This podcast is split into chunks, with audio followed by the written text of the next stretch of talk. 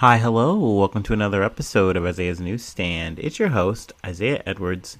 The date is July 17th, 2022. Let's see. It's Sunday, Sunday, Sunday, Sunday. And so far, it's been a mm, kind of fun day. Let's see. Let's do some food corner. I did a company cookout, and that was fun. That was a good time. I feel like I've really perfected the um, get in, get out strategy now. Usually, what I like to do is get there at the opening. Maybe there's like a little bit of a wait, at least when I first uh, went to these. And I've been, I think this is my seventh one or sixth one, something like that. No, six because I missed one because I got sick. But I usually go hang out, hang out, hang out, get some food, and also there's free beer for this. So it's like Miller Lite, Bud Light. It used to be like they had Warsteiner or some something like that, which is really nice, little German beer, I think. So that was a good time. That was fun. But anyway, now new me since there's like less of my older work friends who work there, and the time between has kind of gotten longer between getting there and the food. So it's like I don't want to wait more than two hours tops. I'd rather not wait at all. I want the food to be ready when I'm there. so I decided to go later this time. So essentially got there at like 3:30. Food was already there. There was a long line, but it moved really quick. Got my burger, got my hot dog, which was a brat. So I got my bratwurst, whatever. Let's see, and then I got some sides. Sides were potato salad, macaroni salad, coleslaw. All of them pretty good. I enjoyed them all. Let's see. Also, they had like some nice little condiments. Always like a good sauerkraut, so that was nice. Some relish, you know, the usual suspect tomatoes, onions, all that kind of stuff. So it was a good time. Also, it was like unlimited beer, so that was cool. Uh, like I said, I was pretty um, in and out about it though, which I liked. I was very efficient, very tactical. Didn't didn't do any frills, and I got to see some homies and you know hang out. It was a good time. Let's see. Also, I went to Cracker Barrel. That was another thing that that has gone on in between episodes. I always go to Cracker Barrel and get the same thing. It's not the best thing on the menu, but it's the thing that I like from Cracker Barrel the most, which is the pancakes. I get like the Big Mama's breakfast or some whatever version of that they have. I think it's always been that, but I forget. There's like three like uh pretty decent sized I would say big. Well, no, not not big. First watch is big. These are decent sized. So like they're like griddle cakes. I feel like I want to call them that. They're a little crispier on the outside. So I got those, a couple pieces of bacon, and some scrambled eggs. Still not an egg guy, but it was all good. It was fine. So that's all the food. Did the food now. Um, let me move on to uh, TV review corner because uh, I got some things to talk about because I finally uh, used uh, some of my time to watch and finish Umbrella Academy season three. Now, I'm not planning on getting into any big spoilers. I am going to talk a little bit about characters, so you know whatever you know you always just like fast forward a few minutes. I'll be on the news soon. But I did not like this season, and I feel like I'm an Umbrella Academy fan. I like the original source material. I haven't like you know devoted or read it a ton, but you know I, I, do the thing that a casual pleb will do, which is like, okay, how does this line up? How are these characters? Yada yada yada. So I, I really like the first two seasons, despite any and all variations that they did. I like the growth of the characters. It was really good time. Enjoyed it.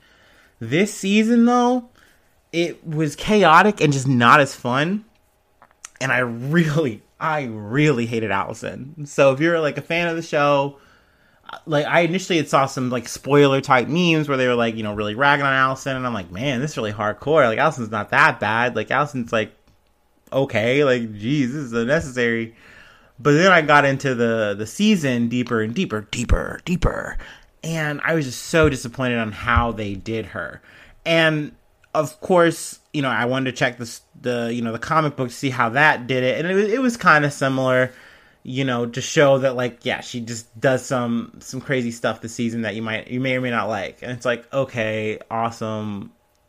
So where do we go from here? Like so that, that's kind of where I was left at. I really want to say That was probably the worst thing I've wor- I've watched all year. Like TV movie wise, just the worst thing I've watched to completion. Granted, you was uh, you season three was worse, but I didn't finish that, so I really can't give a full review. Even though I recently had a friend just say, I was like, "Hey, can you just explain to me what happened? Because I may or may not watch season four just to see Joe. like, I don't know. I'm not sure." But um, yeah, so let's get into some news. Uh, a little bit of uh, I don't. I guess it's kind of all over the place, but um, just some some. I guess you can. I don't want to say leftovers because this is just the second episode, but I, I was kind of all over the place, kind of finding some stuff. But uh, we can talk about it. Let's see. Let's start off in the states from the the state. I should say that's the article site. Alex Murdaugh to face charges in June 2021 shooting deaths of wife and son. Now, I haven't really talked about the Murdaughs to my remembrance, to my memory. And the big reason about that is this is like a big law family from S- South Carolina. They've been in like I guess the southern part of South Carolina for like a hundred years. They're a big known name. They are very major, very massive you know, lawyer family. They're a big deal. And they have been in and out of the news, I want to say for the past year or so, at least on like almost a national scale, for the stuff that this family has gotten into. From Alex Murdaugh on down, I want to say, what is it? Buster is another family member. There's also Paul, and then there's Maggie. Now, I want to preface all this with um the um the air of this is all a legend. Like I uh I don't want to get too bogged down on this article because there's just so much, and I will definitely tell you guys at the top of this that if you are really interested to get all the juicy tea on what this family has done, all the craziness, I would highly suggest Sinisterhood. That's like the best, one of the best ones I've seen. There's also some side stories episodes on Last Podcast on the left, and let's see, Rotten Mango. That's another good one where they cover the um, Alex Murdaugh situation. Just all of it, all the guts. And this article is pretty good too. It just gives like a really kind of brief thing, but there's so much more than even what this article is talking about. And this is more or less just focusing on the shooting deaths of his wife and son, which were Maggie and Paul. They were killed in 2021. One was killed by an assault rifle, I believe that was Paul, and then Maggie or was a shotgun was Paul, and then Maggie was, I believe, killed with a shotgun. I might have those confused, but essentially, this has been an unsolved murder for like 13 months, and you know, we're just now getting to the point of, you know, the trial and, you know, what are we to, you know, how's this to go? So this is kind of, I want to say, like the first time that, like, Alex Murdaugh or any Murdaugh, Murdaugh, I'm pronouncing that name wrong, um, is really kind of facing some stuff. I mean, there are a lot of stories. I want to say Buster is the one of the more memorable ones where I believe at least one woman was killed in like a boating accident because he was drunk and like literally bar hopping on a boat that he owned or some something like that. Like, it was crazy. So I mean that's a crazy story. There's also a lot of just uh like fraud claims that are on Alex Murdaugh or Alec Murdaugh. It, it's Alex. Yeah, I don't know why they have him Alec here and then Alex there. That's a little typo from the state. Whoopsie, maybe. Uh, but just essentially stealing from his own clients, which is just the most fucked up thing you can do. Like, and especially it sucks too because it's like you have a reputation and you're using your reputation to take advantage of the less fortunate, the people who are really down and, you know, the worst situations. So, definitely not a good family, not a great family. They've also been known to come after people who have, like, you know, spoken up and said things like, it's it's literally known like this is Murdaugh country, like the area that they live and everything. So I mean, it's it's just it's a lot of stuff. It's a it's it's really like just a true crime, just pinata of shit, just out of one family. Uh, the you know the main article here just talking about the deaths of Maggie and Paul just our headline material alone, but then also just some of the stuff I mentioned, and then there's a ton of other stuff I haven't mentioned. But uh, he did call in the murder, uh, so it is one of those things where it's like there is a potential chance that he was involved. Like I really on this one don't know. I think maybe I'm biased, and I want to say like, well, I mean, it just seems like he was tying up some loose ends or something like that. But I mean, that's me being very speculative so we'll definitely see how this trial is going to go. Like I said, I, have kind of been hesitant to even talk about it just because, one, like I know that these are the types of people who do, you know, come for pe- like podcasters, even, or just anyone who's speaking out. So, you know, it's kind of scary. But I mean, I'm pretty obscure and no one's really looking for me, so I ain't really that worried. But just really interesting case. So I wanted to talk about that, wanted to cover that, put it on the board maybe something we'll get to a little bit later. It, like I said, I mean, this is a, a, type of thing that you could do multiple part podcasts on. So talking about this family is really hard. Not to mention with the, the limited scattered knowledge I have and remember. But like I said, just want to put on the radar. And then let's see. I got this from Al Jazeera. UN decries rising death toll, rights violations in Haiti. The UN says at least 234 people were killed or injured in gang related violence from July 8th to the 12th in Port au Prince. So, this article from Al Jazeera was the best one I could kind of find to kind of encapsulate what's going on, at least as of lately.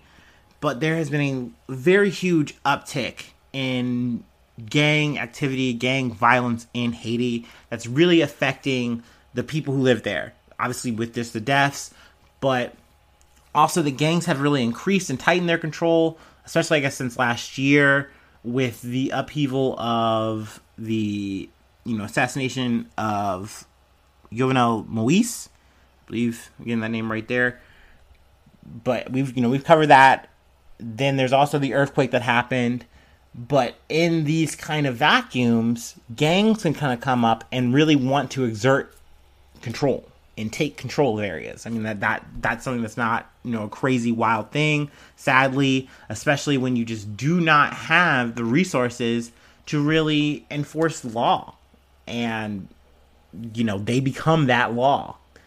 So it's also been hard to get an aid with everything going on. The gangs have made that worse. They're getting to the point now where they are like making it so it's like no, they're turning away aid because it gives them more control over the city if people can't get water, can't get food. So it's just a really scary situation. Definitely adding to just more of the, the, the plight that is going on in Haiti. So, you know, this is one of those things where, you know, I've been hearing more and more about it, and then just hearing that number is just insane. It's wild because that's just that's just gang activity. That's specifically focused. We're not talking about, you know, the earthquake stuff. We're not talking about any of the other issues that are crippling and hindering Haiti that are, you know, making it harder for the people there. So, I mean, oh my gosh, yeah, there's, there's a quote here. Let's see from the UN spokesman. We have so far documented from January to the end of June 934 killings, 684 injuries, and 680 kidnappings across the capital. We've also covered some of those kidnappings, you know, with the Amish family, stuff like that. So I mean, this is this is a big business, like for these gangs, and big business for just I don't want to say narrative wells, I because I, I feel like you're you're taking it too far to try to like put and paint a picture like that of Haiti, because like it is one of those things where this is a systematic problem. This isn't just a series of unfortunate events in a bad place, like Haiti has been a country that has had to fight for its existence since its birth and ever since its birth has been oppressed and before you know what i mean so to the point of that even the places that are helping out are often calling it like just you know a failed state which is not how i feel you should be viewing any kind of you know country you know every country is a country that's trying to fight for itself and fight for survival and its people so I don't know. I'm kind of getting on a tangent here, but just definitely something I wanted to bring up. You know, I, I, want to try to cover a lot of things. I definitely don't want it to just be like, oh, well, here's the big news in Ukraine in terms of like, you know, shit going on. So when I heard that this number was just going up and up and up with just it seemingly like, you know, what's going to happen, I, I definitely wanted to talk about it. I don't know if there is a way to really clamp down on the guns. I mean, they're talking about they would like to put in more mandates to stop the movement of it, like the guns and stuff like that. I mean, I don't know how that is going to be enforced so well, but definitely we'll keep you covered with what I find out. Moving on into more international news. Mexico captures infamous drug lord Rafael Caro Quintero. So, Rafael Caro Quintero, a man I did not know about until this week, he apparently was behind the killing of a DEA agent in 1985 uh, who went by the name of Enrique, Enrique Kiki Cam- Camarena. And essentially, he was a known drug dealer. He dealt in like heroin, marijuana, I believe cocaine. You know, he was just a big known name, big known quantity in Mexico. And, you know, he was wanted, I believe, in retaliation for like a drug bust on his uh one of his like plantations, like his weed plantations. He kidnapped Camara or um Camarena, I'm sorry, I'm getting his name wrong, and killed him. Or Camarena and killed him. So it was definitely one of those situations where it's like okay, America was already upset and mad about this drug stuff, and then you're going to kill one of our own, so naturally we're going to go even harder. That's just ordinary business. But with Mexico, it's it's not an easy situation. Kind of like what we were talking about in Haiti. When the gangs get so big and there's not enough government to really clamp down and enforce, you know, on said gangs, well then they run it you know, so the Sinaloa cartel was in control. They had the juice, they had the flow. And I mean, it's not like too much has changed there, but I guess Mexico has kind of made some, you know, means to make it happen. And I and also I'm kind of confused too when I was reading the article because they they go through how they captured him at least a little bit from you know what I got from the AP Yahoo News, but um, they had said that there was like a a helicopter accident in which people died. I want to say there was like 15 people, but I think that was like before they actually captured him. So, oh, no, okay, so it was carrying 15 people crashed near the coastal city of Los Mochis during the operation, killing 14 of those on board. So, it was an accident they haven't really gotten into the details of, but they were still able to capture uh, Quintero. So, you know, because they have like the footage and capture of that, and he is, you know, America is also planning on extraditing him. So that was a, a wrinkle that I had I'd heard, and it kind of threw me for a loop, but I didn't really get too much more clarity on it. But I do imagine that this is something that's once again, you know, it's uh, a feather in the cap of U.S. Mexico relations. You know, they get to say, hey, we got a guy.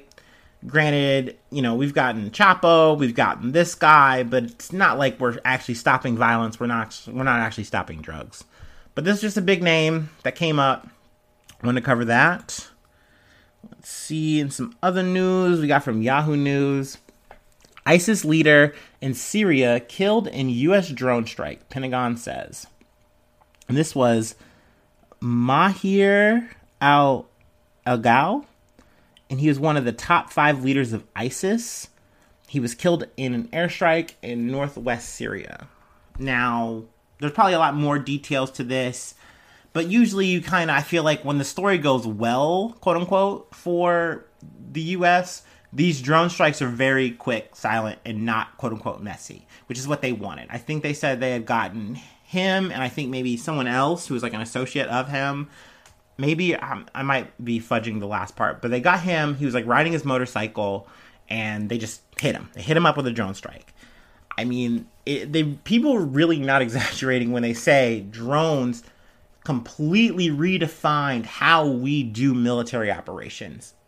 Completely, completely streamlined things. And it's one of those things where it was, uh, to me personally, this is something that was slept on on me until after the fact but a lot during like the Obama administration. It's something that is really talked about, like the drone strike stuff that happened, I believe, in Yemen. So it's one of those things where it, it only is going to get quote unquote better over time, but naturally it's always combined with the intelligence that you get. So luckily, quote unquote, good that they got good intelligence, good that they used discretion and you know they've been obviously waiting this on this target for a very, very, very long time and they finally got to pull the trigger, and you know the damage was minimum contained. So, you know, I guess you want to say hoorah, yay, America got one, but you know, it's not like this is going to be something that stops ISIS or really changes the the conversations or narratives. It's just uh, a mark on the board, a statistic, if you will. Let's see. Take my little break a little earlier here.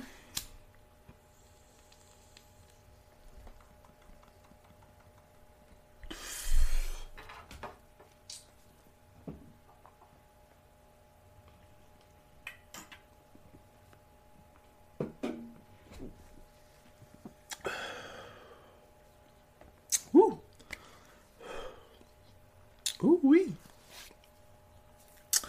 Okay, I'm back. Am I back? Are we really back? Do we really ever go? I don't know. uh, got us from CNN World. Scenes of devastation after plane carrying military munitions crashes in Greece, killing eight people. So this is a story. It's a bit of a handful for me.